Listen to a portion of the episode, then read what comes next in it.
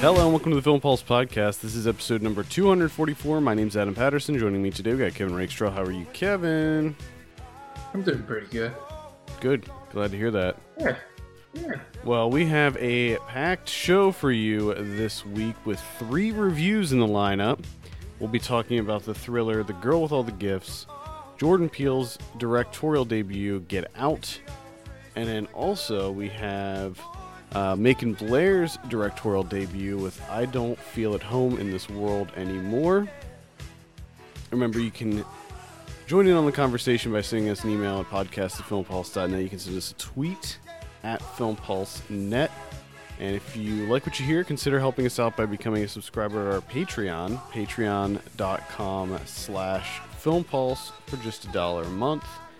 And that will help keep the show running. Let's talk about a couple news things. First up, uh, the Independent Spirit Awards were last night. I don't know if you had a chance to look at the uh, results Ooh, of this. How's this? I was Moonlight won a bunch of stuff. Yeah, yeah.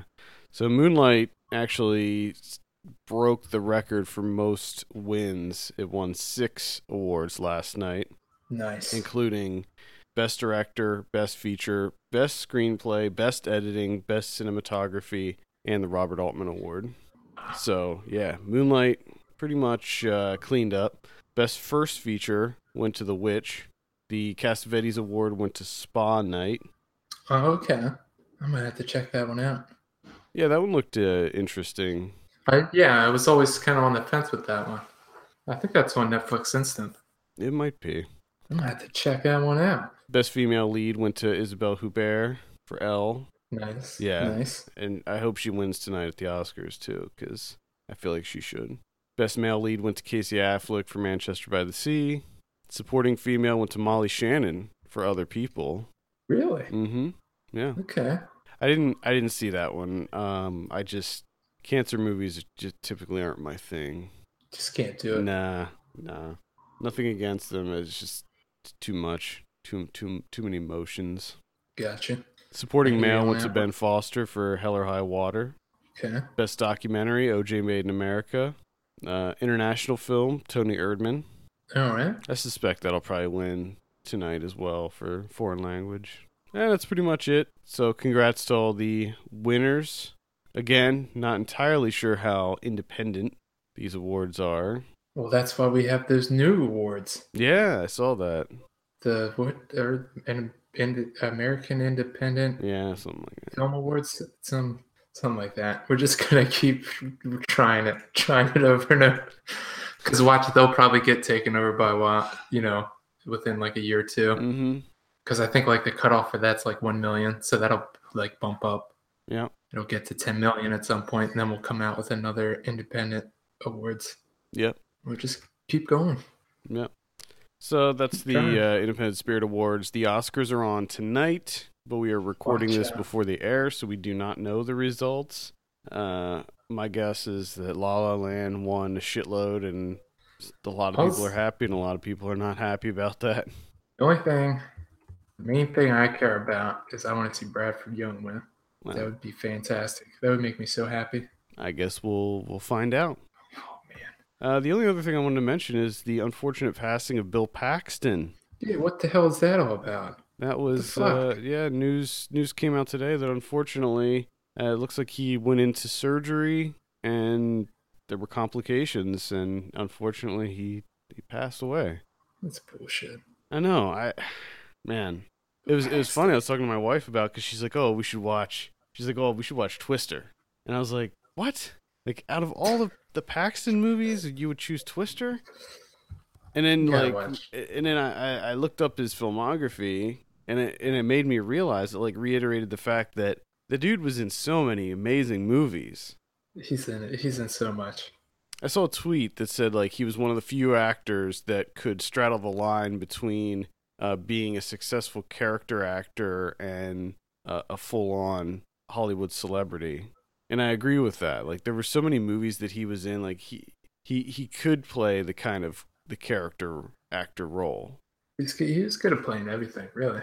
I want to watch Weird Science, Yeah. Frailty. Frailty. Man, that's a good underrated movie right there. Obviously, Aliens. Oh man, that is Terminator. Ah, I forgot. True. Lies? How about True Lies? Navy SEALs. Tombstone. Mm-hmm. Yeah, the simple plan. Yeah, he was just a phenomenal actor. Uh, he'll definitely be missed. Rest in peace, Bill Paxton. Moving on, I think uh, we should go ahead and get into our first movie. Uh, let's start with here's the order we're gonna go in. And there's no really, there's no real reason behind this, but Let's it let's out. do the girl with all the gifts, followed by I don't feel at home in this world anymore, and then finally we'll we'll end it with Get Out. Good, plan. Okay. So The Girl with All the Gifts. This is uh, directed by Colm McCarthy. I have a synopsis here. A scientist and a teacher living in a dystopian future embark on a journey of survival with a special young girl named Melanie. This came out in theaters and on VOD this weekend. I guess Kevin, we'll start it with you.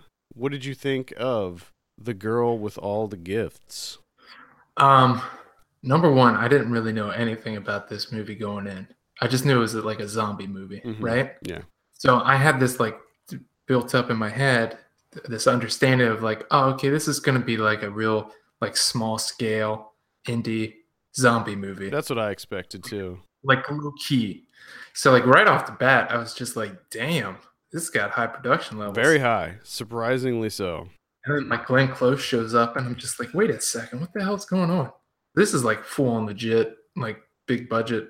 At Mhm. least appears to be. It, yeah, it is. I mean, like a lot of the, I don't know what the the budget situation this is, but there's some like really you know big big sets and a lot of a lot of different locales. I thought it was all going to take place within like one kind of lab facility, and no, they they go out into the city and it's yeah, it's it's full on. Yeah, yeah. And I think for the most part, I was, I was, I was very impressed. First off, I thought it was a solid movie. I, I, towards like the end, it kind of felt like they they didn't know exactly where to take it, and it seems like everything kind of gets out of hand. But up until that point, it's everything's like really fleshed out.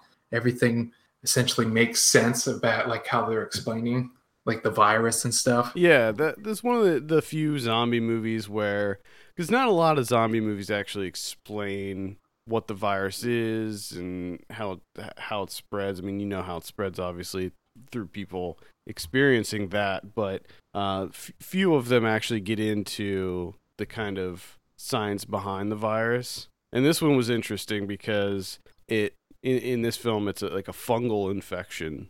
That, yeah, that- which is which is really crazy because I just watched the other night. It was it wasn't too long ago where they like that actual fungus virus that affects insects. Mm, mhm. It like gets in their brain, Yeah, and then yeah, it, you know, and then it grows out. So it was like, oh shit, that it almost makes you think like, why hasn't that been done before? Why hasn't someone tried to make that connection with a you know a zombie film?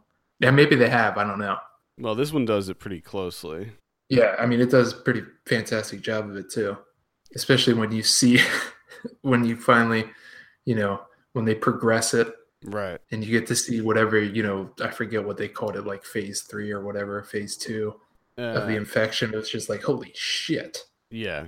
Is it phase two or because I thought she was phase two, and then phase three was the result of the spores. That's why I can't remember. Yeah.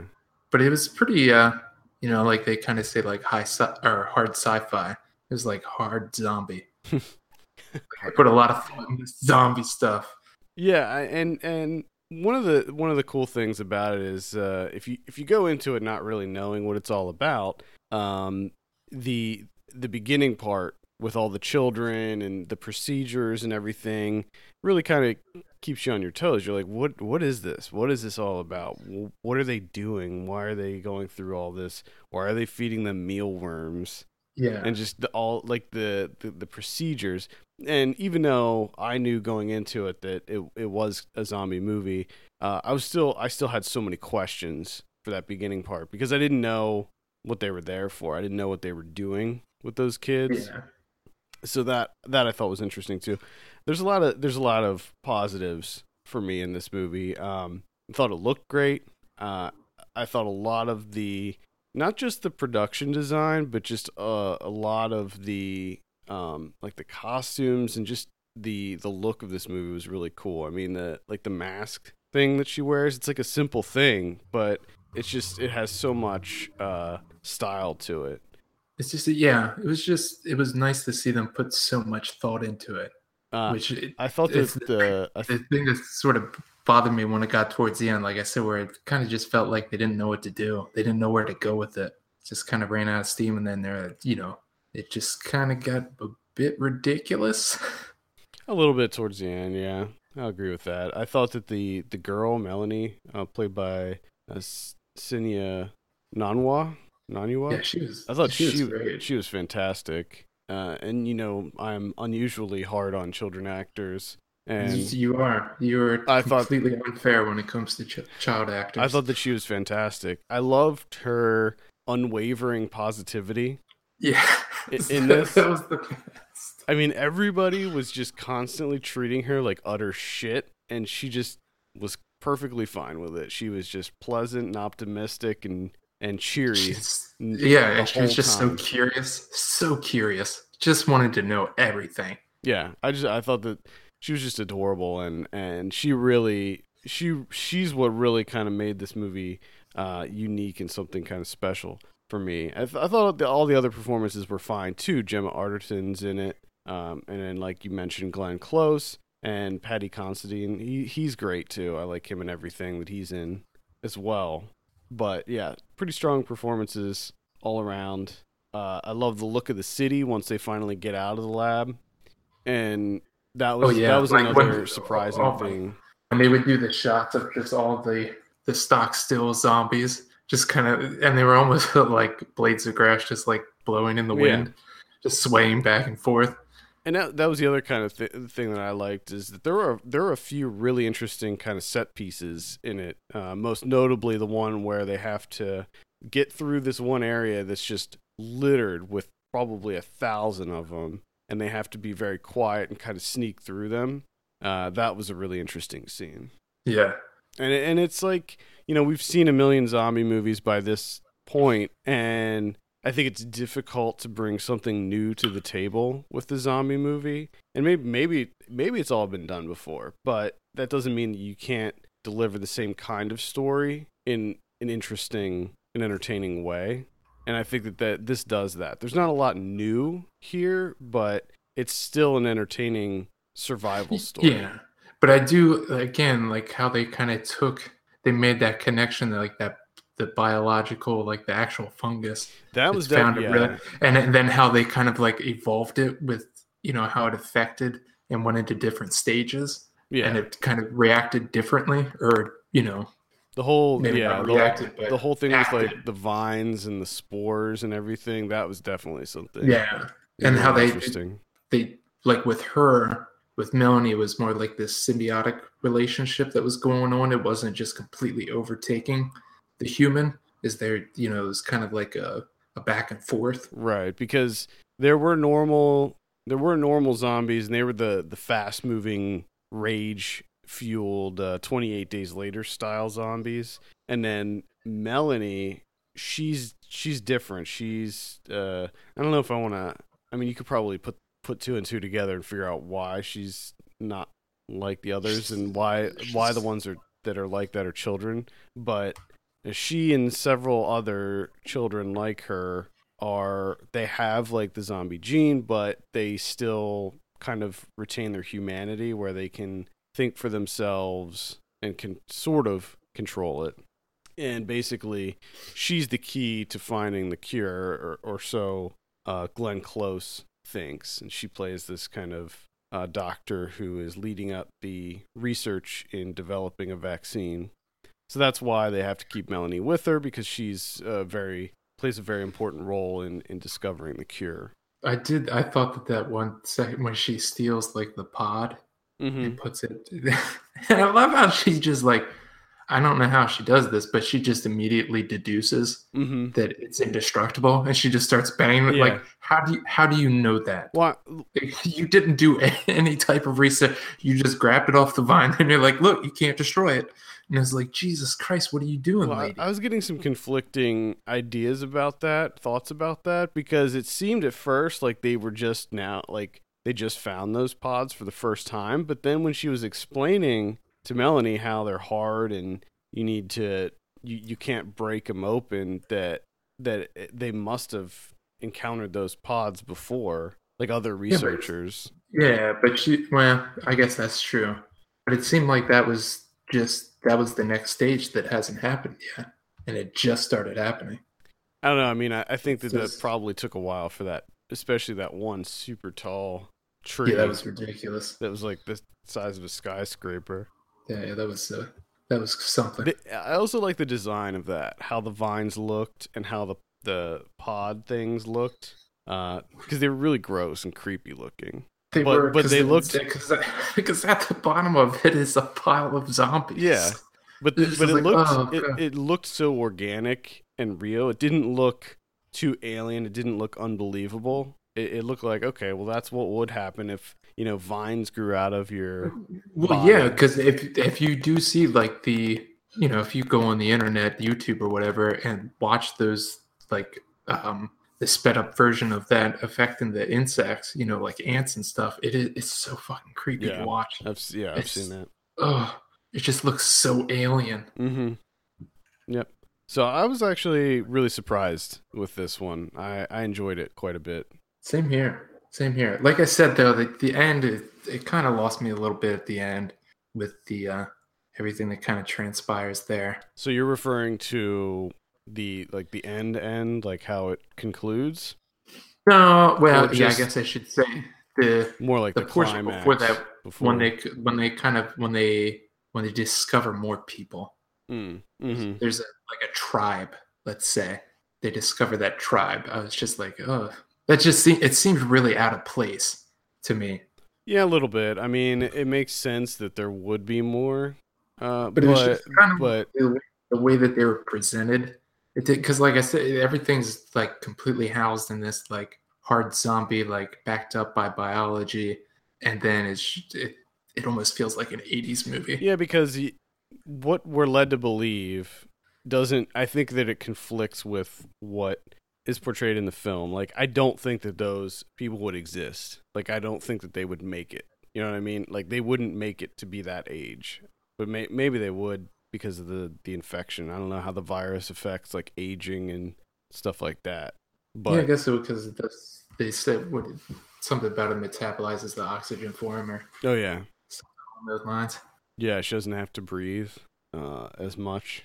Yeah, But you you have to think if that if that was the case, if if those people did survive long enough t- to get to that age, they probably would be in that state because they haven't had any kind of exposure to adult. Uh, I'm I'm, I'm like giving away bits of it. I'm, trying to not to. I don't know if that's even a spoiler, but they wouldn't have any exposure to education. Let's say. Yeah, So they would be kind of feral. true. I don't know if it would be that way, but I, I, know, didn't- I just didn't mind. me, It, I didn't mind it, it- too much. I, the the like that scene, that kind of fight scene that takes place. Uh, yeah, it was a little silly, but you know there was some serious ass kicking in it. There was, there was. Just seemed like the bat was overkill though. Eh, maybe a little bit, but you have to show your dominance over them. You True. know, like she Yeah. was she was dethroning the alpha and becoming the alpha. Yeah, I'm sure people can piece together now. I know it's terrible. We've said we've said too much. Eh, that's not a huge like plot spoiler, really. I mean, anyway, Uh, uh, the ending ended. I that I did not see that coming. I didn't either. I did not expect that either. Um, I, I at first I didn't really know how I felt about it, but then the more I kind of processed it, it it fit like it made sense, Yeah, and you know by the end I kind of accepted it. Like I had a lot of questions, like logistics on how that was going to work in the long term, but you know, other than that, I thought yeah. It don't, was. think, I don't think it's gonna last that long. yeah, I can't. There's no way. All right, that's the girl with all the gifts. What are you going to give it out of ten? I'll give it a seven. I'm gonna. I think I'm gonna go with a seven as well on that one. Uh, it's really solid movie. Uh, I feel like I feel like we get one good zombie movie a year. Like we're we're allowed to have one good one a year, and then the rest that happen to come out are pretty much garbage. Like last year we had Train to Busan. It's like okay, Yeah, I think one like if we get one a year, I don't I don't I think that's pretty good. yeah. You got to be happy with that. Yeah. Uh, let's move on to our next film. We're talking about I don't feel at home in this world anymore. That's got to be taking the title for uh, for longest title of the year right there. It's a long ass title. It's a bit much. This is written and directed by Macon Blair. I have a synopsis here. When a depressed woman is burglarized, she finds a new sense of purpose by tracking down the thieves alongside her obnoxious neighbor. But they soon find themselves dangerously out of their depth against a pack of degenerate criminals. This stars Melanie Lynskey and uh, Elijah Wood. It's of wood in there. Tony. Robert Longstreet. Yeah, Robert Longstreet's in there too. Great cast. Uh, all right. I don't feel at home in this world anymore. This is playing on Netflix right now. This was a big winner at Sundance this year. Um, it was the what did it get? The it got, the, uh, uh, something or other award. it was the grand jury. It got the grand Oh, jury watch. prize. Yeah. Watch out. That's the big one. Uh, so it, it was interesting because I mean I knew this was Macon Blair's debut. He works a lot with uh, Jeremy Saulnier, the guy who did Green Room and um, Blue Ruin, and to me it felt like a, a very similar m- Yeah. movie tonally. I mean, like these guys definitely are working off of each other at this point. Yeah. It's like okay, because it it felt very very much like a Jeremy Saulnier film. It had the comedy because like his movies like Blue Ruin and Green Room they're not comedies by any means, but he puts in this kind of dry comedy into it that lightens the mood a little bit because both of those movies are very dark, very serious movies. This one was certainly lighter than you know Saulnier's two movies, but uh, it's still pretty dark, I would say, especially uh, as it progresses. Like the level of violence in this movie uh, goes up pretty quickly, and that was one of the big surprises. And like uh, Blue Ruin and Green Room, the the the the level of violence was uh, it wasn't like wall to wall, but it, when it happened, it was just so real and visceral that you're just like, oh my god, because it just it looks so authentic. Um, but I may be getting a little ahead of myself. I like the movie a whole lot. Uh, I enjoyed it. I thought it, I I had a really good time. It made me laugh a lot.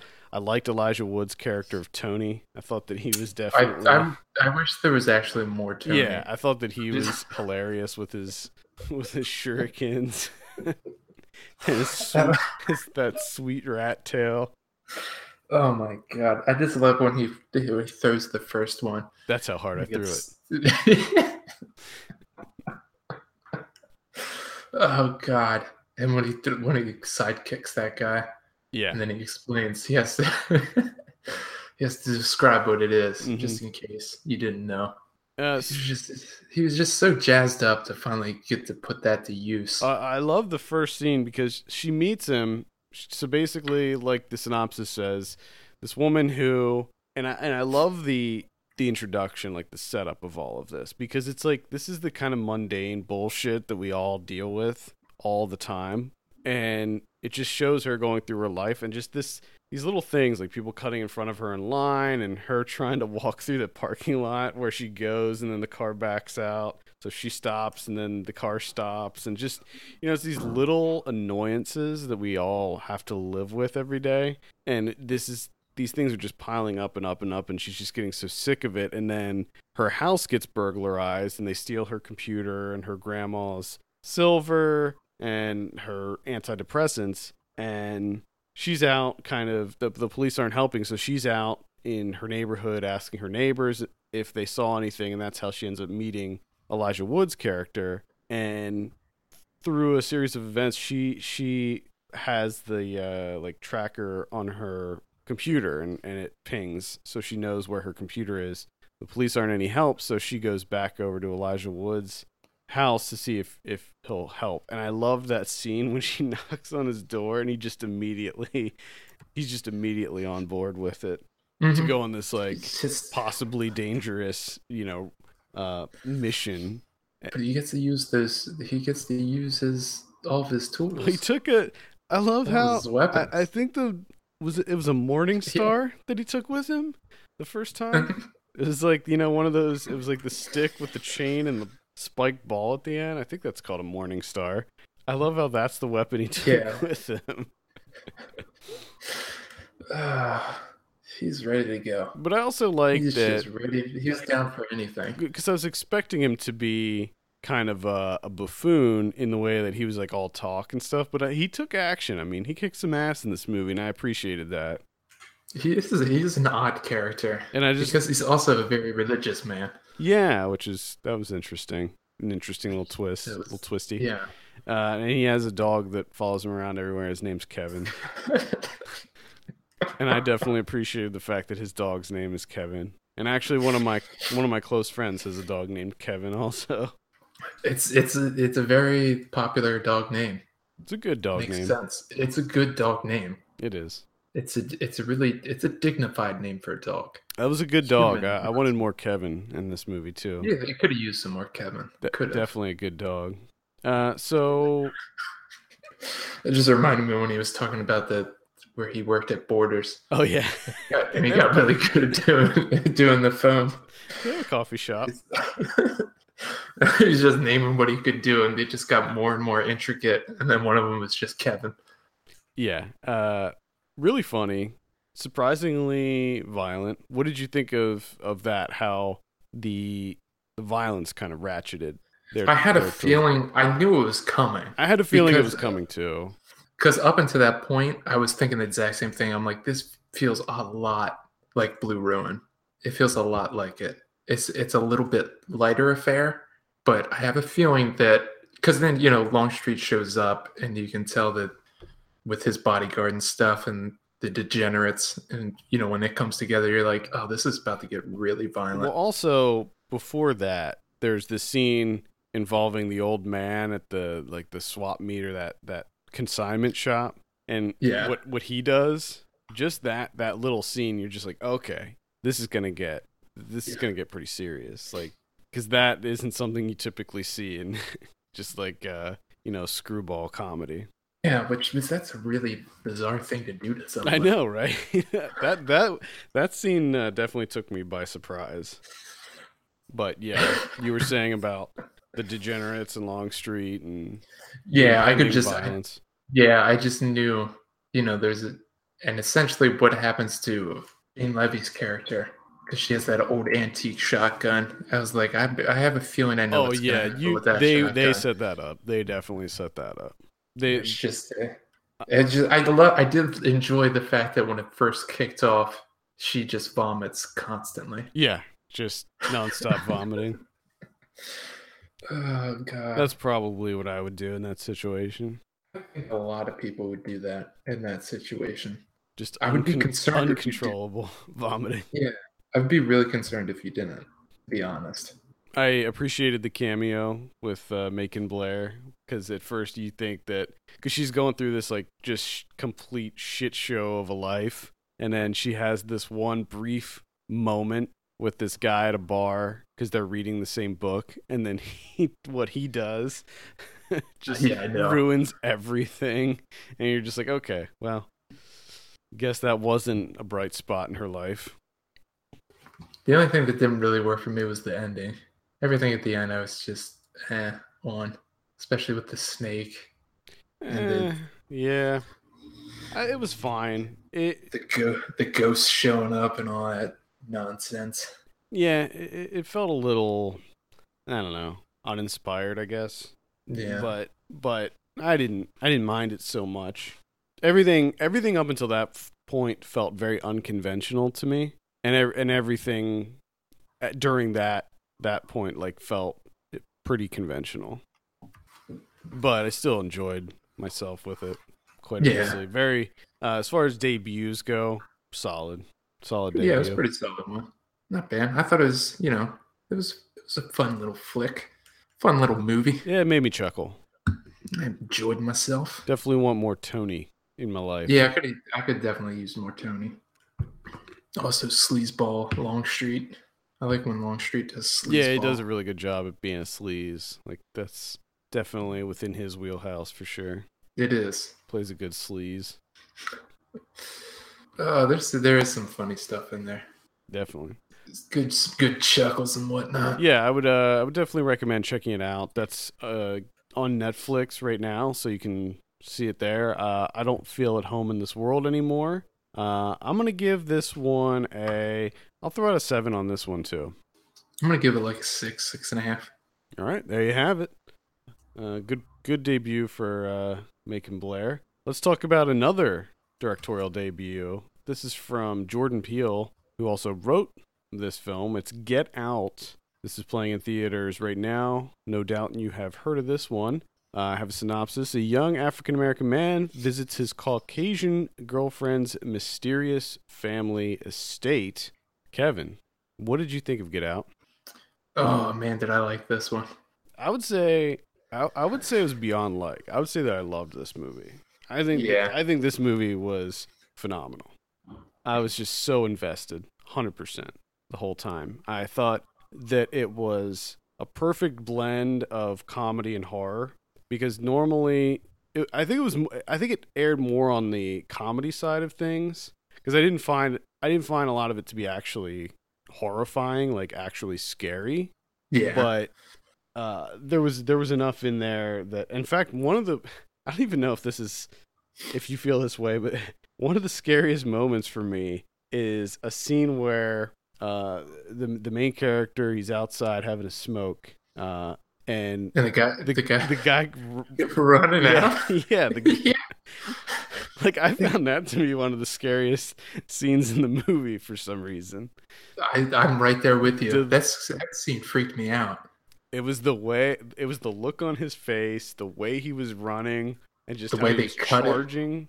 Yeah, they cut it back and forth like that. It was just that was creepy. Yeah, I, I found a lot of this stuff to just be more. like Creepy. unsettling. Yeah, Yeah, I mean there was a there's a definitely a number of like loud noises, shit, jump scares that. See, and I don't know if they were intended to be jump scares or it's just because I'm so sensitive to loud noises that I just The- I was like, holy shit. no, there was definitely one at the beginning. I can't remember what scene specifically, but it was after he got to the to the house. But it was like early on, and it was just like I don't even know. It was like a loud violin type.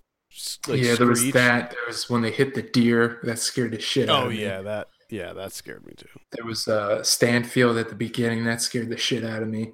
Yeah, It's just a lot of loud noises scare the shit out of me. Okay, just any loud noise. That one, the, the violin screech towards the beginning, though, I didn't feel like that was that wasn't quite earned, but that's okay.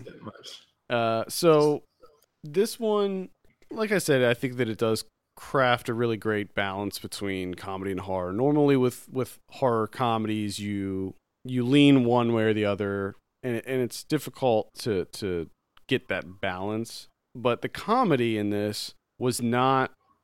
It wasn't so overt. It was. It was really kind of. It was all like dialogue based, and I mean, a lot of it came from. um Well, the guy, the guy played Rod. yeah, Lil Rel Howery. Yeah.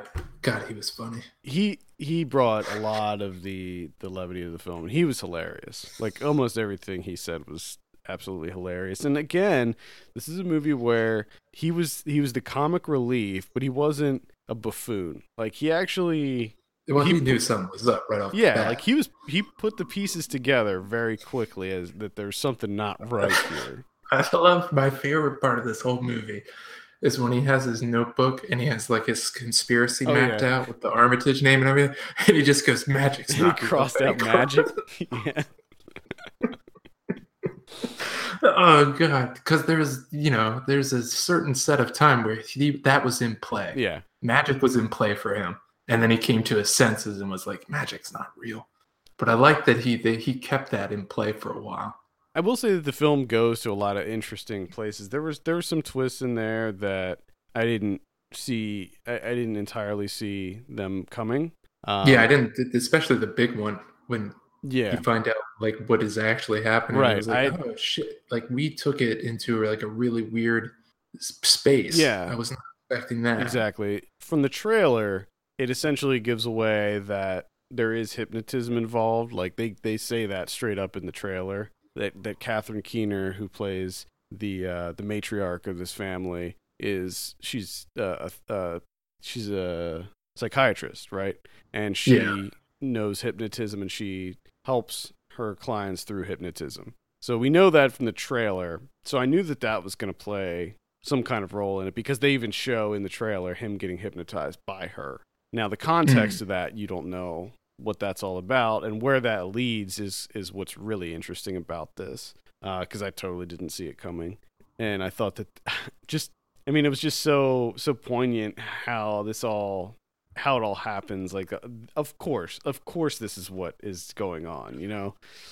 But um it was it was interesting that you know we we picked uh the people under the stairs for Ryan to watch last week. And uh the themes of that are a lot more similar to this than uh, I expected going into it because because both of them you know deal with creepy white families that are trying to do something very nefarious to people you know Yeah, but th- this is kind of like I don't want to get too much away though, because it's kind of like the opposite. Like their their intent is like you know people under the stairs is trying to kick people out and right but take over the neighborhood and stuff. But this is more of right but in people that under the stairs they're also trying to create the perfect child. And that that to me i was like okay so mm, there's definitely some similarities there. I know this is this is a tough one to like because I don't want to give away because we already did that with the girl with all the gifts. ah, that was one little stupid thing with that doesn't give anything away in that movie So I know you know we don't. this one's very important to go in as cold as possible though so i would Well, I'll tell you right now, I went in because I didn't see any of the trailers or anything. oh okay I was just I was excited, and then I should you know I heard you know everyone was just raving about it, and I was like, man, I gotta check this one out. And then I saw something. I forget who who wrote it, but I guess like some people are starting to complain that it's anti-white and stuff. And I was like, well, I gotta see it now. That's such bullshit that it's anti-white. It's a horror movie. Come on. It you know, I I didn't once get the feeling that this is an anti-white film. Like not no, it just not a just- single time. It just handles those that like really really small scale racism stuff really really well. Where Right. just people try too hard, like they go the other way with it. Exactly. That's what I Which I- loved about it. Which I did find interesting when they were trying, like he's trying to figure out why they're doing this, and they're like, "Oh, we're not really sure." It's like I I like that that's where they went with it because like the full blown racism stuff that like that makes sense. That's easy. You know, they hate black people. There's not there's not a complexity to it at all. They just hate black people. But this this the small scale stuff is just like you try and everyone has their reasons too. Like they kind of point out throughout the movie. Right, and a lot I think a lot of people try to overcompensate for that too, Mhm. where they're trying so hard not to be racist that they end up being racist. Like the whole I would vote for Obama a third time if I could. and just like all of the other, you know, at the party, all the little comments that he heard that Yeah. that were just like why why are you saying why why are you bringing that up now? Like what's such a, it's, it's such an odd thing to say. But like you said, I would just kind of go in without knowing as much as possible, and just man, is it interesting? yeah. Just where it ends up, it's just it gets so weird. I wasn't expecting it to get that weird. It does get weird. And I was I was thankful that it got weird. Yeah, that was I did I did enjoy that. I appreciated that. I wanted more Keith Stanfield because he was he not only was he funny, but he was like immensely creepy later on in the, in the movie too. Uh, But at the beginning, I mean, the fact that they decided to, to open the movie with him, I thought was uh, yeah, and just like his running dialogue Yeah. of what's happening. was uh, really good and really really good way to uh, to start the film off. Yes, and then they definitely show him later that- where he's just acting so bizarre. He re- he reminded me of the uh, when Dave Chappelle does his white man character. That's what it reminded me of. uh, performances uh, pretty great across the board. Highlights, uh, I would say that the that Betty Gabriel, who plays uh, Georgina, there's a there's a scene where uh, the man the main character Daniel Kaluuya kind of Oh, he, yeah. he kind of confronts her and the That was something that else. scene when he confronts her and they fix the camera just on her face the range of emotion that she goes through in that one scene is pretty incredible like i, Yeah. I was pretty blown away by that one scene like that and then she kind of mixes them together too. yeah i mean it was that was like i would say almost award worthy i'd say it is award worthy that that performance so shout out to uh, betty gabriel for that. Holy crap. Really really great. Uh, everybody else across the board was solid too. I mean catherine keener and bradley whitford were were great. They played really good kind of creepy parents and uh, i appreciated that. And of course caleb Land- landry jones doing his uh, i mean that dude like plays like Longstreet, he he just plays a scuzzy dude really Yeah, really he, well. did- he does. He does it very very Every well. every role that Caleb Landry Jones is in, it seems like he came to the set completely wasted out of his mind and was just like, "Let's do this," because he always seems fucked up to me.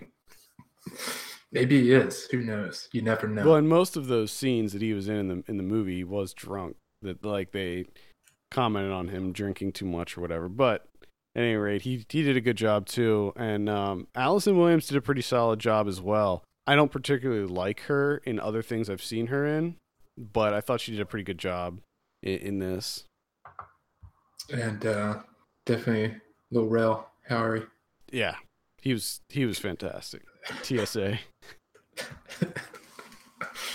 oh, he was so funny. That Jeffrey Dahmer shit. Oh my god. Yeah. The fuck. That was ridiculous. Yep. when he's on the phone, uh, when he was on the phone with it, I, I almost it almost came out, but that would that would ruin it. But just the way that he reacted to that, Yeah, it was hilarious. oh, he's so great. But he was he was so smart too because he was like, I'm gonna record this. Like he, he Mhm. knew what was going on, but then of course it didn't work out for him. But yeah, no, it backfired. Just him reacting to everything was great. yeah. Uh, at any rate, Get Out. I would highly recommend seeing this in the theater. So definitely go check it out. It's doing very well. I mean, it has 100% on Rotten Tomatoes. I'm sure once the uh, box office numbers come out for this weekend, I'm I'm sure that it's done pretty good. Uh, I I would hope. Um, from what I read, I it's so. it's uh I I just read like the early numbers and it's pretty much killed it. It's like a 4 million dollar movie too or something. So it, this is like a pretty low budget uh film and it's it's uh pretty much going to kill it. So uh as far as scores go, I think I'm going to throw out an 8 on this one. Oh man, I didn't even think about a score yet. I might even I might even I'll have to see how the rest of the year goes, but I, I might have to like bump this one at some point because I'll say like Yeah, eight, 'cause eight there and was a half. I mean, because there's very Yeah. little there's like very little uh, as far as criticisms I have with it, honestly. Yeah, I mean the main thing that I have is when he's kind of like piecing it together, and they kind of do that like walkthrough of like showing scenes from earlier. Yeah, could have done with that, You without know what I mean? Like, yeah, that was more for the just like, audience, I guess. But yeah, I just that always that always bums me out. Uh, I I think I'm gonna I'm gonna go with you too. I'm gonna go eight eight and a half. Strong visuals too stronger than i than i anticipated especially the the kind of um hypnosis sequences when he goes into what you call it? The The sunken sunken place. yeah yeah. Like that that first scene when she instructs him to sink into the floor and how they just show that and then him kind of floating in that like void. I thought that was really a, a cool visual. So at any rate check out get out. It is uh it's pretty incredible. So Yeah. definitely do it definitely. and it doesn't. Anybody that says that it's against white people, just fucking grow up and just go watch it. Like, quit being such a baby. Uh, I think it also it also says something about you if you think it's anti-white. Yeah, I mean, You know what I mean? Like, lighten up. White people are weird. I would say that ninety-five percent of the audience I saw this with in the theater were black, and it. I had such a great time. I had such a great time in that audience, especially my audience, my audience was a bit different. Oh, I'm sure. I'm sure. This is a bit different. It was a quiet showing. Mine definitely was not, but not in a bad way. It was in a good way. All right, let's move Um, on. Do uh, someone watching on the watch list? I only have a couple things. Um, I'm gonna keep it short too, since we did we did three we did a three banger, as they say in the business. hmm hmm All right. Well, what do you got? Oh, I'm starting. Okay, Sure. I wasn't ready for that. Oh shit. Well, if you're not ready, I can start. no, God, jump in. Right, I actually it. have notes. I'm just. Quit pussyfooting Uh, around. Good, good point. Good point. I saw Werewolf. This is a directorial debut from Ashley McKenzie. This is uh, it's a Canadian film. Played the uh, the film the film festival circuit there. Heard some good things. Got to say, it's a strong debut. Uh, it's a little bit of a kind of a, a familiar narrative, if you will. It's about uh, two recovering heroin addicts. They're kind of on this methadone program. Um, so it's kind of like that narrative's kind of built in, right? You kind of know where where it's going to go, what it's going to do, Mhm. and it doesn't stray too far from that. But you got to hand it to her. The stuff that she was able to do, she makes a lot of great uh, framing choices. Uh, there's one in particular where they're trying to like get their methadone dosage because they always have such trouble getting their methadone dosages, and uh, the camera fixates on them holding hands while they're interacting with the pharmacist and everything. Uh, how they make their money is they go around with this beat up piece of shit lawnmower and try to mow people's lawns for money, for just tiny bits of money. And uh, right off the bat, starts off with the tragedy, so you know it's not going to end well. And but it kind of subverts that because it actually does kind of end on an upbeat tone, even though that you know it's going to lead into that tragedy that's at the beginning. At the same time, it's it's it's it's uplifting, and it's one of those films that I actually wish extended past its runtime. This is only like seventy eight minutes long, but the way in which it ends, I was like, I I kind of wanted it to go further because I thought that it just started getting getting going. Hmm. So it's definitely definitely one to watch. All right. Now, what was- the name of that again? Werewolf. Werewolf. Uh, I honestly I didn't see much, uh, really anything noteworthy this week. I saw a movie called Drifter, which came out on VOD. Oh, no, I'm sorry. It came out in limited release this weekend. It's going to be out on VOD, I believe, next weekend. Uh, it's directed by Chris Von Hoffmann. I believe this is his directorial debut.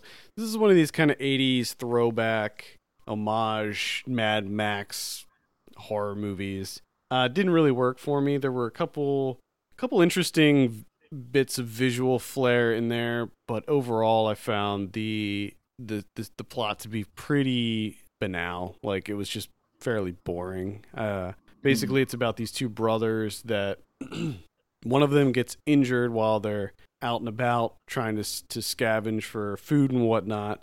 Uh, and the the whole thing is that these these two guys have a working car. Uh, because of that, it makes them targets. So they get the brother gets uh, he ends up getting injured pretty badly. So they're out looking for a hospital, and they stumble upon this this town, which is basically um, like a rundown, abandoned trailer park. And probably one of the strongest things about the movie is I don't know where they shot this, if it, but it looked like it really was an abandoned trailer park somewhere out in the desert, and it looked Mhm. it looked awesome. Um, but that that was probably the strongest aspect of it, just the location that they shot this thing in.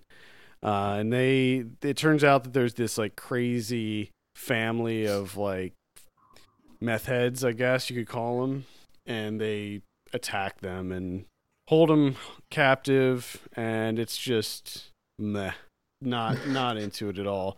The sound design is like way overproduced, so there's sound effects on everything, like literally everything. There's a scene where a girl opens up an umbrella, and it's like whoosh, and it's just like, what is going on here? Like everything is so over stylized and they just randomly use like split screen and these like crash zooms and uh, all this all these like crazy effects and stuff to make it more style like stylish but it just does not work in most uh in most aspects Yeah, it sounds it sounds like that would be kind of overbearing after a while. yeah i mean especially the sound design like the, to the sound design drove me crazy Emphasize. it was just emphasize umbrellas. Yeah. There's no need to emphasize Uh, umbrellas. also, the acting was completely piss poor in every regard, and the uh, the effects were were decent, but the the characters were nothing. Like they were just they were nothing. They nothing memorable about them at all. Nothing likable. They, they were just blank slates. So, Drifter, when that comes out next week, I would probably skip that one. okay. I saw that uh, Wiener documentary. Oh yeah, I checked that out. I don't think I talked That about was- it on the show, but I mean, that was kind of fun. It was I interesting. think I had they had decent energy. I wasn't. I didn't really know what it. But I didn't know that it was following him during his mayoral Yeah. run. Yeah. I, I thought it was just like going over the history of everything. I didn't know they like they were in the moment when so, you know the other stuff was coming out. So that was kind of interesting to see. Uh, it was. I found it to be a slightly difficult thing to watch because there's that personal side of it with him and his wife Huma, where I'm just like, I don't want to watch this. Like your marriage is completely falling apart. Like I don't. I don't need to see this. Yeah, and there were several moments too where you just You could just you the look on her face, yeah, man. You could cut the tension in the room with a knife. I mean, it was like holy crap. Yeah, and he just kept fucking up. Like, and it, how he even points out at the end where he's like, "I just seem to fuck up every day." It's like, you, Yeah. you do, dude. Like, it's just like the public life is not for you. Yeah. Like, I like your energy and fighting. Like, it seems like he's an all right guy. Well, that's the thing. Like his policies just- are good, but he just has he has it, i think it's it seems like it's a this like attention thing which of course the media were fully capable in you know delivering to him and they just kind of fed off of each other with that's all they talked about. And it was interesting because you could see you know how they kept showing like some of the voters and stuff where they're like shut up we don't want to hear about his personal baggage. Ask him questions about his policy. That's what we care about. Yeah. da, da, da, da. and now to see like what happened recently with all the baggage you know media's just throwing this scandal this scandal this scandal with trump and all the trump voters are just like we don't care about any of that. And it's like yeah you guys kind of built that up over the last couple years where people just don't give a shit anymore. Well, and that's what a lot of people are saying, including myself, that you have these things like the the Russia thing and all of these other ridiculous the Nordstrom's thing, all of these ridiculous things that Trump is doing that's getting tons and tons of coverage, whereas the actual policies and executive orders that he's pushing through that are just as that are much worse for the country than some of these dumb things that he says a lot those things are not getting as nearly as much coverage and that's the stuff that we should be looking at and should be really outraged about. Yeah but it's just you know because in the past they they beat these scandals. They beat them to fucking death. And it's just like because there's a part of me where i'm like like this is my feeling on these types of things where i'm like you know what? That's your personal life. I don't really give a shit. It was between two consenting adults you didn't do any like illegal shit i don't care. Like if you can still do your job and do that other stuff that's fine. Like you need him and his wife need to figure that stuff out but the public we shouldn't care. Because you don't you, you don't lose your job for any other things you know what i mean? Right yeah. It's not like ceos lose lose businesses because Well, they had affairs and i shit. think one of the things that gets people about that is the lying. The, the, I know, which is so bizarre. They're politicians, man.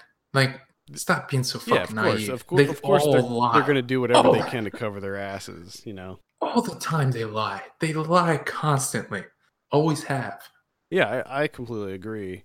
Although with the wiener thing, it's like, ah, man, I don't know. That one is a little. That one's a harder pill to swallow. And same with the Trump thing. You know, like when the whole like pussy grabbing thing came out. Well, yeah. at f- That's well. That's because that's sexual assault. yeah, Like what Wiener did is he didn't. I mean, I don't know what like the the exact specifics of everything. I think a lot of people got bothered by the, that one picture that he took where his baby was next to him. He's like naked, laying in the bed with his baby Oh, next to him. yeah. And that was like, all right, that might be a little too much now. Yeah, he just he seems to get caught up in the moment. Yeah, I mean he's a creeper, but that doesn't mean that he would be a bad, you know, mayor. Uh, at any rate, it's a good documentary. It's one of these we, these kind of time capsule documentaries that I think they just got so lucky in when they decided to choose to film him Yeah. because Yep.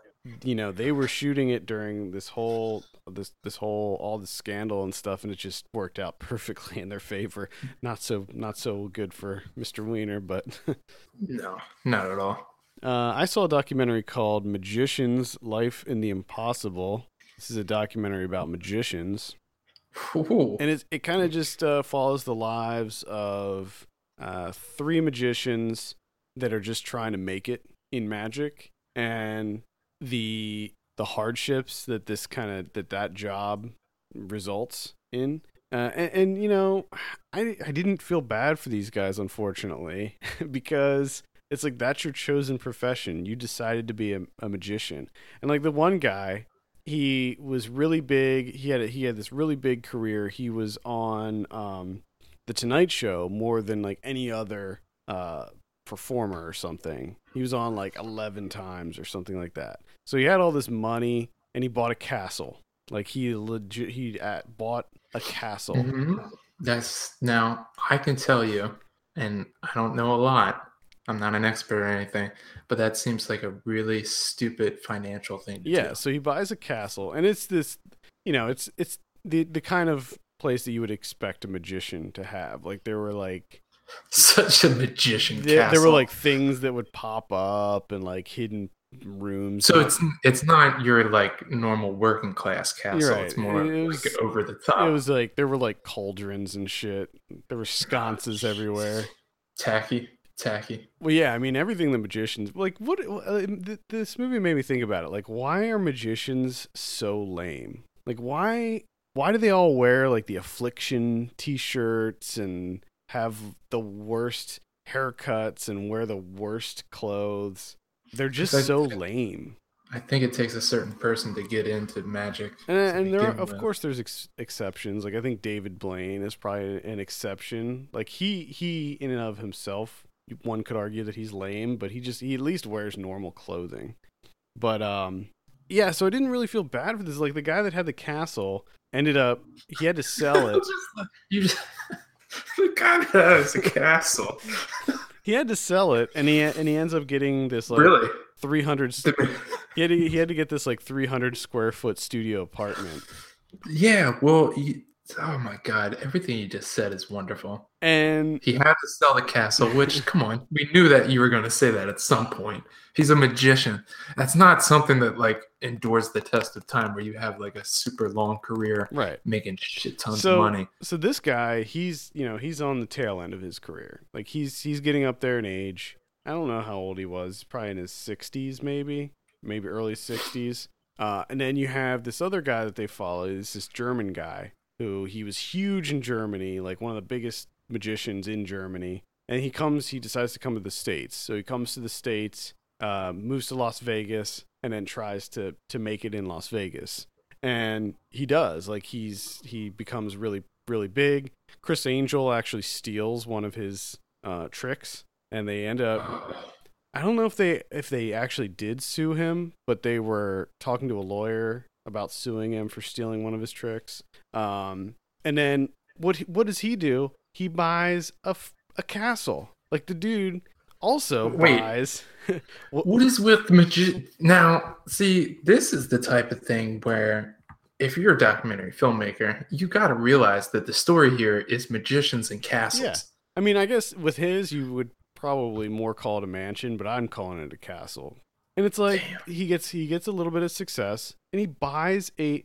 And they they like they were showing them around because the, the beginning of the film he didn't he was just living in a normal uh, apartment, and then uh, once he got big, when they were still filming, he he um, got the the giant mansion castle, and it had like twelve bathrooms in it, and it's like it's you living there with your manager. It's two of you living there. Why? Why would you do something like that? I mean, it's so dumb. You can buy a nice house that's that's reasonable in size.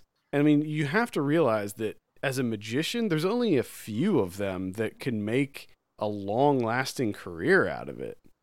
So I didn't I didn't like feel any kind of empathy for for these people at all. I wasn't rooting for them in any way. There, there was one guy um, that they followed a little bit, and he was this guy.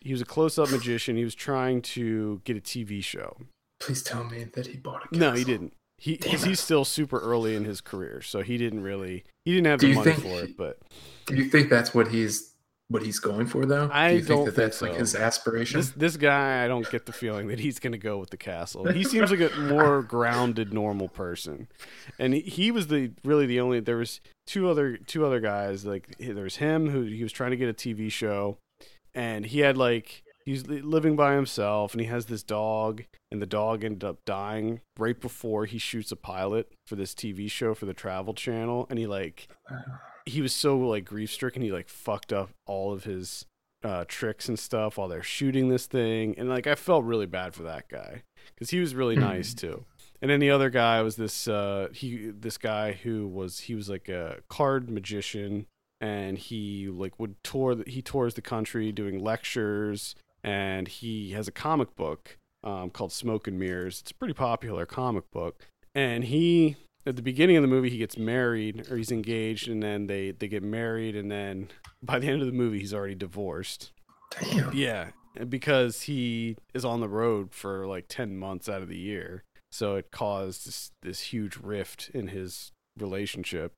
So Yeah, so right. basically the moral of the story is don't ever try to be a magician because it sucks Unless you really want a castle, because it seems like that's the direct. Yeah, you'll get a castle. ownership. you'll get a castle it'll eventually get taken away from you but you Well, you yeah, get a castle mean- at least temporarily Which you, I mean, it sounds pretty awesome. At any rate, Magician's Life in the Impossibles on Netflix Instant.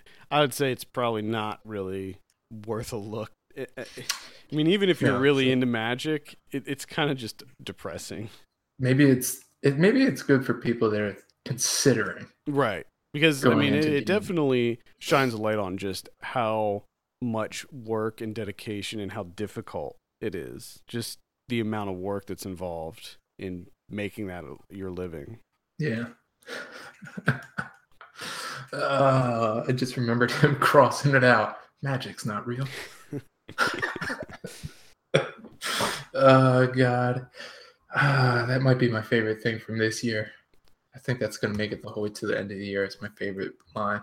Yeah. Um, I watched a Larry Cohen movie from 1972 called Bone, and uh, Larry Cohen, man, I love Larry Cohen. his he's such a deranged filmmaker.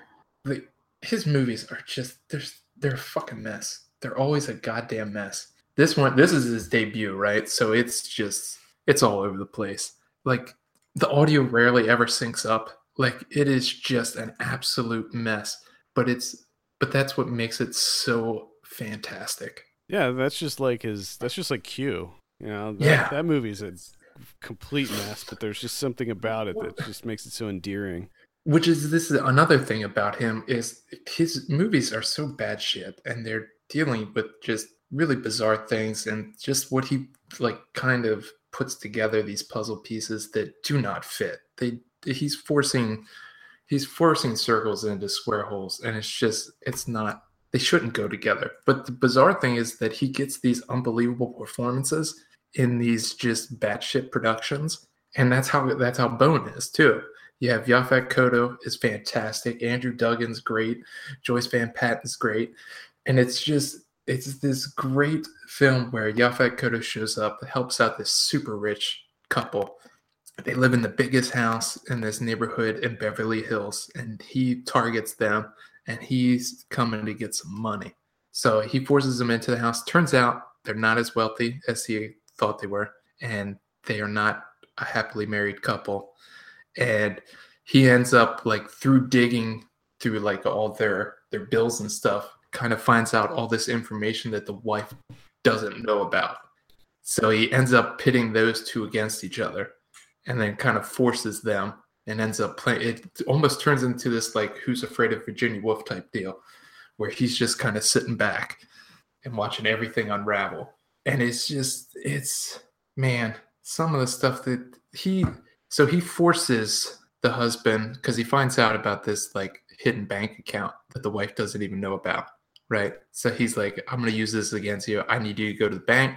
You're going to get all this money out and you're going to give it to me and if you're not back by a certain amount of time i'm going to rape your wife and slit her throat so he gives him like an all you know a deadline and then he leaves the guy ends up saying like, I don't really fucking care, and just goes off and does his own thing. He ends up running into this woman in a bar. Okay, that just goes into this like conspiracy of dentists where she's talking about her husband spent like every day he would just go to every single dentist in Beverly Hills and get full mouth x-rays until he died. Like that's the way he killed himself. and she has the x-rays. And she's like showing him the x-rays of her teeth and everything and it's just like what the fuck is going on here? A conspiracy of dentists. And she just keeps shouting like full mouth x-rays, full mouth x-rays. And it's just the places that it goes it's just all over the place. It's it's all over the place. But it's larry cohen. It's just there's something about him. Plus it's got yaphet kotto which i forgot about how much i love him oh yeah and i mean he's he's fantastic in this alien fuck yeah i mean you gotta watch bone you gotta watch it i will I will definitely. It's on. I I watched this on Amazon Prime. It's free if you have Amazon Prime. Okay, cool. I do, so I'll definitely be checking out Bone. yeah, you gotta watch some Bone. The only other one I saw was uh, a movie that's not out yet. It's called uh, uh, Bokeh. I think that's how you pronounce it. It's B O K E H. It refer. It's the term that refers to the unfocused uh, light that's on the edges of photos. Okay. Yeah, I looked. Yeah. I looked it up because I wasn't never heard of that term before, but not a photographer. So, uh, basically, this is about a couple who are vacationing in Iceland when, like, the second day that they're there, they wake up and everybody's gone. Uh, there's nobody. Like everyone on the planet has seemingly disappeared, and it's just about them wandering around trying to figure out what happened and living their lives and trying to cope with the fact that they appear to be the only two people left on the planet. Not an entirely mm-hmm. new concept, but I'll say this, there's no there's no like uh aliens or zombies or anything like that. It's not a horror movie at all. Um, it's just a pretty much just a straight drama uh, because it really puts a strain on their relationship. Like the the guy played by Matt O'Leary, he's just trying to acclimate to their new living situation and do things like um, prepare for when the power goes out and when they when they when the water goes out. So he's trying to like you know build things that collect rainwater and stuff like that, and just collect you know groceries and things, and just basically set up a new life for them but the the girl played by Maika Monroe, she she's just not having it. I mean, she, as soon as it happens, she just falls into a super deep depression and just is questioning everything. Like she's just questioning existence. She's looking at at God and trying to figure out if God did this and why she was left and she just cannot process this. And he so basically he's just desperately trying to get her to accept the reality and she's having a really difficult time doing that. Okay. Um it's uh you know the whole thing takes place in iceland. Uh probably the first 20 minutes is basically just a travel log just an iceland travel log which makes sense. I mean yeah it's funny. I i've been to like almost every place that they show in this movie um in fact, the place that I actually got married is in this movie, and it's uh, so it's you know beautiful landscapes. Uh, it's pretty well shot, surprisingly. I mean, it, we've talked about this before. It's it's hard to. It's, a, it's I was just gonna say, is it more so just because it's, it's the Icelandic? Yeah, landscape. I mean, it's it's I mean, you can't really fuck that up, right? Eh, but it but it still looks good. I mean, what they choose to shoot and how they shoot it um, is good. It's good. Um, so it's there's some pretty interesting things that happen in it. Um, it kind of wears out its welcome. I'll have a full review for this up. Uh, I don't even know when this comes out. It comes out in a couple weeks, so I'll have a full review up closer to that time. But it, it does uh, wear out its welcome a little bit. It gets a little tedious as it goes on because it's basically like them having an argument and then them like collecting supplies and then them seeing like traveling across the country, seeing the you know beautiful lush landscapes, and it just basically repeats that cycle throughout. Uh, which hmm. I didn't entirely have a problem with because you know Iceland is just it's one of my favorite countries, and I love seeing it any chance I get. Um, but yeah, it's uh, it's okay, I guess. Um, I'm Yeah. I'm sitting in somewhere in the middle right now with like a five or something out of ten. Uh, but again, it's called Yes. Bokeh, and uh, it's gonna be out in a couple weeks. Maybe it's worth a it's probably a light recommend. It's worth it just to see you know how beautiful Iceland Well, is. I what what would you suggest more? Should I invest? How long is the movie? Like an hour and a half, probably. Yeah, it's uh according to Letterboxd, it's 104 minutes. So Okay, so do I invest 104 minutes watching this, or do I invest 15 minutes of just Google searching images of Iceland? Which well, which this one has can I this, this gives you the video though too, okay, and and it's funny because I mean when I say it's a travelogue, like I it hits like every note. Like I mean they they do everything like the glaciers, the geysers, the you know rolling hills, the caves. Uh, they a lot of it takes place in Reykjavik. So I mean they Oh, they hit like every beat. The goddamn guys. they don't they don't go to the volcanoes and that's that's one area that that's probably the only area that they didn't uh, explore in this movie Okay. the geysers are great you know the thing about geysers when when we were there and we were deciding you know where we wanted to drive and the different places we wanted to check out um it was the question was proposed to me do you want to check out the geysers and i was like "Ah, i don't really care like eh oh well big big fucking deal water shoots out of the ground not impressed Yeah. right? But Yeah. but then I was like, okay, why not? We were close by, and th- you know that's where the name comes from. It's actually there's the place is called Geysir. Um, so, so we went there, and it's incredible. Like when you when you actually go and see it, you're just like, holy shit, this is awesome. So uh, yeah, if you end up going there, I would recommend checking it out. Yeah, I feel like you have to see the geysers. Yeah. Uh, that's all. That's all I got. Do you have anything else? No, that's all I got too. All right. Let's move on. Talk about some predictions. Last week, Get Out. I said 86. You said 88. Actual 100%. I love it when movies get 100. I love it when they get 100, and I love it when they get like three. And this also got 100 with a shit ton of reviews. Like this isn't like early where there's like Right. 30 yeah. reviews in. This is like 100 after like 140 reviews. Yeah. This one is definitely getting some universal acclaim. And you, you know how many Oscars this is going to get nominated for? Zero. Yeah. That's right. That's right. Uh, what else do we got? Collide. I said 32. You said 34. Actual 19. Oh, Collide. Yeah. Damn. Rough weekend. Yeah. Rough weekend for everyone involved with Collide. Next week we got a big one, Logan. Uh, I'm Oh yeah. I'm uh, really really excited for Logan. Um, I might actually be seeing this. Just a heads up. Well, Who I knows? think- Will I- it actually happen? We'll see. I think you I think you absolutely should. This currently has a 96% on Rotten Tomatoes. Uh, it's Yeah. getting a lot of a lot of buzz with this one. Uh, so what are you thinking on Logan? Oh, Logan. I'm actually going because my wife wants to see it. That's great. Um, I'm gonna go 80, 87. Hmm, that's probably a good pick. You, you're damn right. It's a good pick. I'll say 86 on that. Ah, you should have just passed. You're not gonna beat 87. Probably not. Uh, I think that that's really the big. I think that's the. I don't know if there's any other uh, wide releases coming out. I think everyone's pretty much staying away from Logan. Nobody wants to fuck with Logan. Yeah. Uh, no one wants to end up being Collide. yeah. That's pretty much it. Go the Collide route. In limited in limited release next week we have The Shack. Uh, I actually don't really know anything about that one. Uh, Before I Fall. That's the one that's like uh, Groundhog Day, basically. Uh, we went to a press screening for that, um, so that'll be a that? I'm actually like slightly interested in that, um, just because it's Ryru so young. yeah, um, mediocre.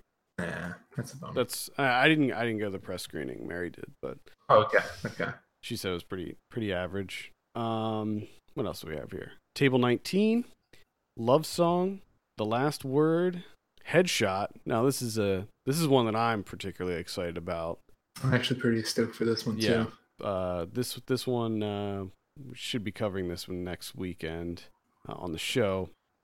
Yeah, it looks like we have our two picked out right here. Well, we have another one that's coming up here, Catfight. Yeah, I think that's going to be our two oh yeah, like Logan too. Oh shit, are we going to do a, a three banger next weekend I hope. too? I hope that we can. I hope that we can do a three banger next weekend. This is the the new Shit. Onur, uh, Tukel, one with Watch out. Heche and uh, Mich- uh, Sandra. oh. Sandro. For some reason, I wanted to say Michelle. Oh, Mm. really excited about that one. Looks very quirky, very uh, very typical typical Tukel. Well, it says on that poster, deliciously funny. Yeah. I don't. I've never understood using deliciously. No, I I don't. I don't understand how that's. like. It doesn't seem like a movie. Like if you said if you said deliciously funny about uh, a, a quirky comedy about like uh, cake, uh, Like, cake, like cake bakers. cake, cake- cake, cake, bakers. feuding cake bakers. Then then, Yeah. then maybe I'd say deliciously funny. Yeah, I just don't understand that using deliciously in any other context besides like this food is delicious. Like outside of food, I don't. It just doesn't work with anything, does it? I don't think so. No. It seems very out of place. I don't think I'd use that. Lavender, uh, Donald cried. Oh, there you go. Yeah. I was surprised that uh, that that one's getting a nice marketing push behind it. I thought that that one was just going to be kind of a fly under the radar type of thing, but they got a new trailer out. They got a nice poster. So yeah, go go Yeah, check that even, one out. even even when that played the festival, it wasn't. You know. Yeah, not a lot of people talked about it. Yeah. Uh, the Last Laugh, which is a documentary about comedy and pushing the boundaries of comedy and whatnot. Wolves, Mm. that's the one with Michael Shannon about uh, hmm, basketball. A basketball oh, yeah. drama. Oh yeah, he's like a coach. Yeah, yeah. The in- It's got. He's been making some bad decisions. Like. yeah, the Institute. Uh, I think James Franco's in that. Well, that tells you everything you need to know. Yep. Uh, what else do we got here? Don't kill it with Dolph Lundgren. Oh shit! You know they're gonna kill it. That's uh the same guy that did Big Ass Spider. So I might I Oh. might give that a look. Just I actually enjoyed Big Ass Spider. It's pretty fun. Wow. And that's uh that's pretty much it. What's he carrying? It's like some kind of crossbow thing. It's like a gun that doesn't even exist in real life. Blunderbuss? like. Is it a blunderbuss? It's something ridiculous, man. Yeah, I might I might give it a look. Uh Whoa! It's he's an agent demon hunter. yeah, I'll probably give that a look. That's checking all your boxes, yeah, huh? yeah, check checking all the boxes. I mean, lo- with longer and you already kind of had me on board, but yeah. And let's see, next week on Video on Demand, we have Drifter, that's on the 28th. We have Territorial Behavior, that's also on the 28th. And then uh, let's see what we have on the 3rd. We got My Scientology Movie, that's the Louis Theroux one. Uh, I've already seen that Oh. one. It's it's decent, but uh, I don't think it quite nails the execution. What he tries to do is basically uh, pull a um, Joshua Oppenheimer and have former Scientologists recreate some of the Mhm. various things that they had to do while in Scientology because, you know, obviously you can't film in there and capture it. yeah. Doesn't entirely work, but it's still a fairly interesting documentary, especially if you haven't seen any of the other, you know, various documentaries about Scientology. Uh, let's see, Don't Kill It, Wolves, and Lavender, and then also The Institute. So you know, solid solid number of things coming out next week. I I think the big three are going to be the ones that we cover: Catfight, Logan, and uh, Headshot. Unfortunately, I don't think any of those are going to be on VOD. Catfight, I feel like that might be on VOD. I, mean, I would imagine so. It's not on our list here um, because all of the emails that I got regarding it just say theater. So I'm I'm not exactly sure. Okay. It might be one of these deals that comes out on VOD later because I believe that it's only coming out in New York. So I was gonna say it's probably in New York only. yeah, yeah. Next week on Blu-ray, this is for Tuesday, February twenty eighth. We have oh my god, just have to scroll through thirty five pages of anime. We got Doctor Strange. All right. I would I would uh, recommend that one to you. Okay. I think you'll enjoy that one. One of these days, maybe. I'm not promising anything. Actually, it's not gonna happen. Sorry. I shouldn't lie. You're never gonna see Doctor not. Strange. You It- never. I mean, it's so low on the priority list that there's a very good chance that I'm never going to see Doctor Hmm, Strange. That's unfortunate. I mean, there's a higher probability that I'll see that. If it's you know, if, if you say Doctor Strange or La La Land. I feel bad that you deprive yourself of these pleasures, Kevin. I hate I mean, I don't know. It's just there's you prioritize things, and Doctor Strange is just it gets put at the bottom. Sorry. Well, as long as Logan's on the top, so we can actually review it next week. That's that's one that might happen. There's a higher probability with Logan. Just throw that out there. Uh, we have All We Had. This is the Katie Holmes one. I think that's her directorial debut. We Are the Flesh. Uh, Arrow is pointing putting that out on Blu-ray. Okay. That's that's kind of a surprise. Normally, Arrow puts out older stuff. Yeah. In fact, they're putting that out. It's uh, definitely interesting. Um, what else? We got The Gate from 1987. That's Okay. a solid horror movie. Big fan of that one. Recommend that. Moonlight is coming out. Uh, the Raid is being put out as a collection, so it has the Raid and the Raid Two. So I'd say Oh if you don't if you don't already own those, definitely pick that up. Oh man. Uh, and Slaughterhouse from 1987 is getting a release. And Dead Time Stories also getting a release from 1986. Uh, what do we have on the Criterion front next week? Uh, we have a box set coming out, collector's set. We got Linklater, his Before trilogy, Before Sunrise, Before Sunset, Before Midnight. Very excited for that. coming out there. Get that if you're into that thing. I really love the cover to this. I know, and the individual covers look good too. I don't know if you saw I the mean, the- individual ones. I'm okay. I like I like the bu- the the backdrops. I just I just wish I didn't have to see Hawke's goatee. The patchy goatee. Oh, that goatee, man. Did you did you see um did you see any of those? I saw the first one Oh, okay. before sunrise. I did not like it, and that's kept me from the other two. Now I there is I have a slight interest in seeing the other two. Well, the the the newest one is that one's interesting because it just it takes place, you know, so so much later. And I think this is probably something that will kind of propel me to finish that trilogy. Yeah, definitely. Uh, is that is that it for Criterion's? That's it. All right. That'll do it for this week. Thank you so much for tuning in. You can send us your questions and topics to podcast at filmpulse.net. You can follow us on Twitter at filmpulsenet and at filmpulsekevin. If you have a minute, take a look at our Patreon page, patreon.com slash filmpulse. Consider helping us out by becoming a subscriber for just $1 a month. For Kevin Rakestraw, my name's Adam Patterson. We'll see you next week.